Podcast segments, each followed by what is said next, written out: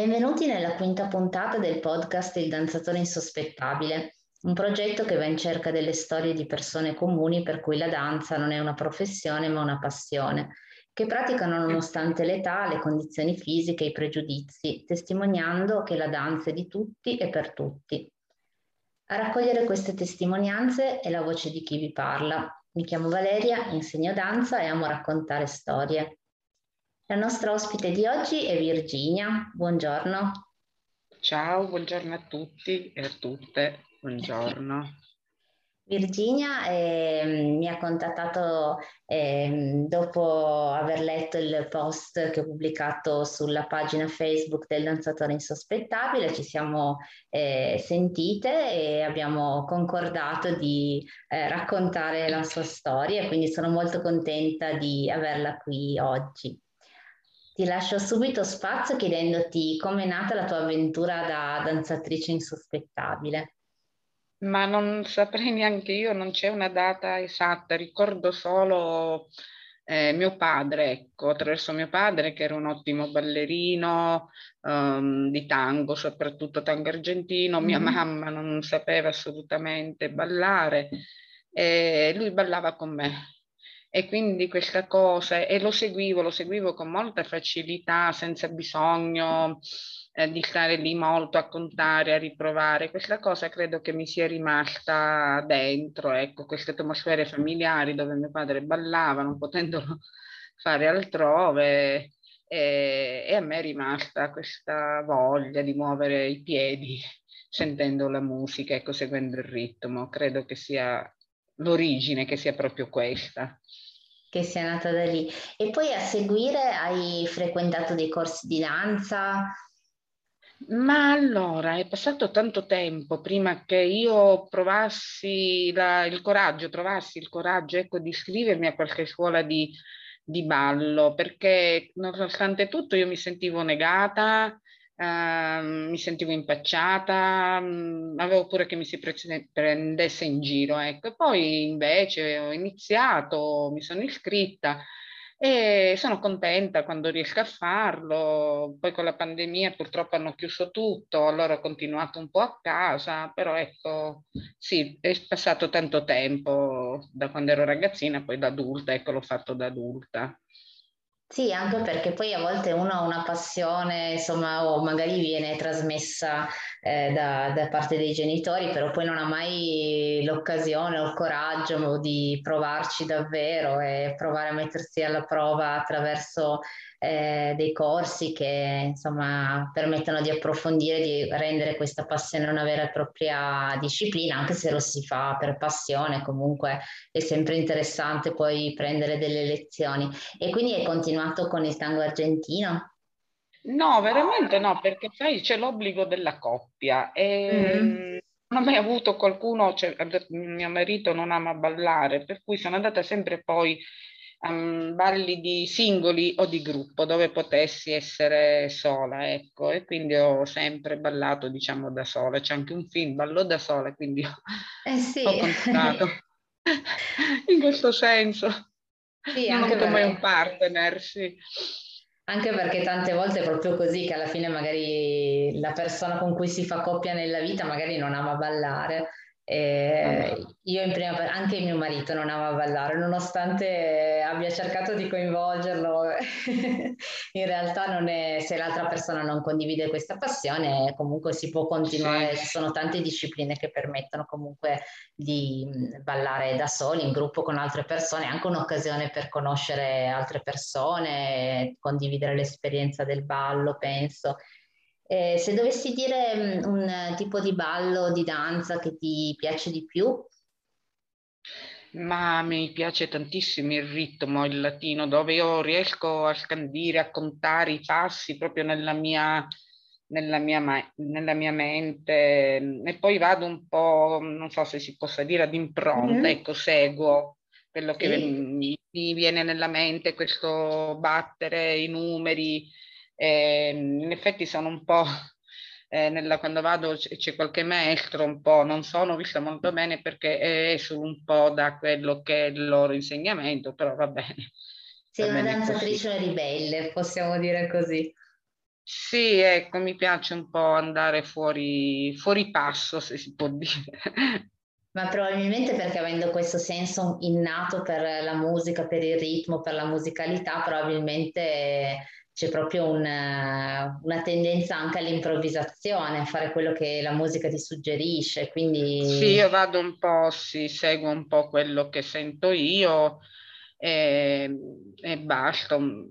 Ecco, più che altro vado alla scuola di ballo perché appunto, come dici tu, ci sono persone, trovo amiche, mi piace condividere ma un po' cerco di, ecco, di essere più autonoma da questo punto di vista, certo, improvviso.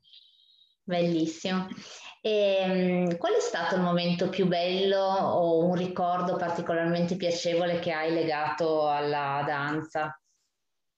Ma quando scopri che non hai più un corpo da portare appresso, nel senso che eh, qualsiasi sia il tuo peso, le tue dimensioni, con le tue, i tuoi impacci, no? quando ti muovi. Mm-hmm. Ecco, io quando ballo, non che io sia particolarmente, sono un normopeso, ecco, però mentre nella vita quotidiana ho qualche impaccio, non sono brava, ecco, non ho manualità, non, non mi piace andare in palestra, ecco, quando ballo sono totalmente libera e senza peso. Eh, questa è una cosa veramente bella, quella che hai detto, perché credo che sia condivisa da tanti ballerini in più discipline diverse. E, e un po' con questo stesso spirito, infatti, questo progetto che sto portando avanti del danzatore insospettabile, è, come, come vedi, semplicemente audio, cioè si sente solo la voce e non si sente il corpo, perché vorrebbe essere un po' lo stesso spirito con cui sì. vedere la danza, no? in cui comunque ci si, è, si, esprime un qualcosa che sia dentro di sé, a prescindere da, che, eh, da quello che è il corpo. Poi certo il corpo è quello che gli altri vedono e che ci permette di esprimere ciò che abbiamo dentro, però l'anima viene a prescindere, viene ancora prima. E sì, quindi sicuramente è sicuramente un pensiero molto profondo e che fa capire che hai veramente colto lo spirito della danza.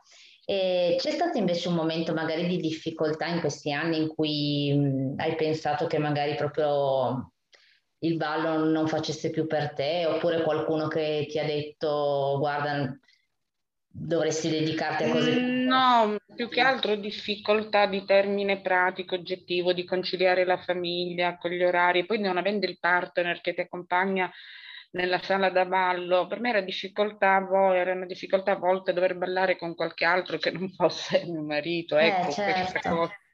E quindi a volte ho abbandonato, mm, più per ordine proprio di conciliare orari, tempi, ecco sì, questo sì. Quindi la tua famiglia in un certo senso mh, mm, ti dà comunque lo spazio e il tempo per poter praticare questa tua passione. Sì, no, non ci sono ostacoli, ecco, perché siano contrari, però me li sono in un certo senso creati io, perché prima avevo i ragazzi piccoli, il lavoro, eh, certo. gli orari e diciamo degli ostacoli un po' contingenti con gli orari di lavoro, la famiglia, ecco, questo sì. Certo, è quando bisogna conciliare tante cose insieme non è, non è, mai facile, a volte la passione viene un po' in secondo piano, però sì.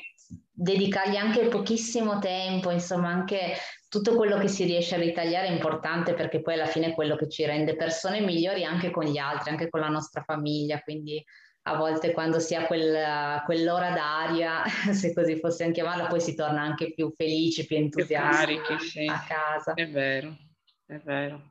Ehm, volevo ancora chiederti in generale cosa rappresenta per te la danza se dovessi riassumere, se qualcuno si chiedesse vorrei iniziare a ballare, cos'è per te ballare? Ma secondo me è un modo anche per tornare alle origini, qualcosa che fa parte dell'uomo, della natura dell'essere umano, quindi qualcosa che nasce con l'uomo e penso morirà con l'uomo, al di là che poi si sia dei grandi danzatori o mediocri o si accennino solo dei passi, qualcosa che nasce dentro di noi, ecco questo.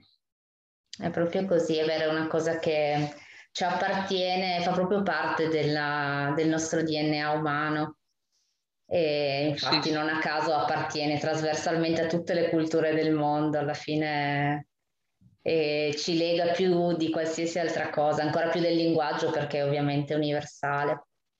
Sì, sì, ehm, in, in conclusione vorrei chiederti eh, quale messaggio vorresti dare a una persona che mm, magari vorrebbe avvicinarsi al ballo perché magari sente questo fuoco dentro di sé ma non ha il coraggio perché magari si sente inadeguata o troppo vecchia per iniziare o teme che magari le altre persone che gli stanno attorno non capirebbero come mai ha iniziato danza magari in un'età non più giovanissima?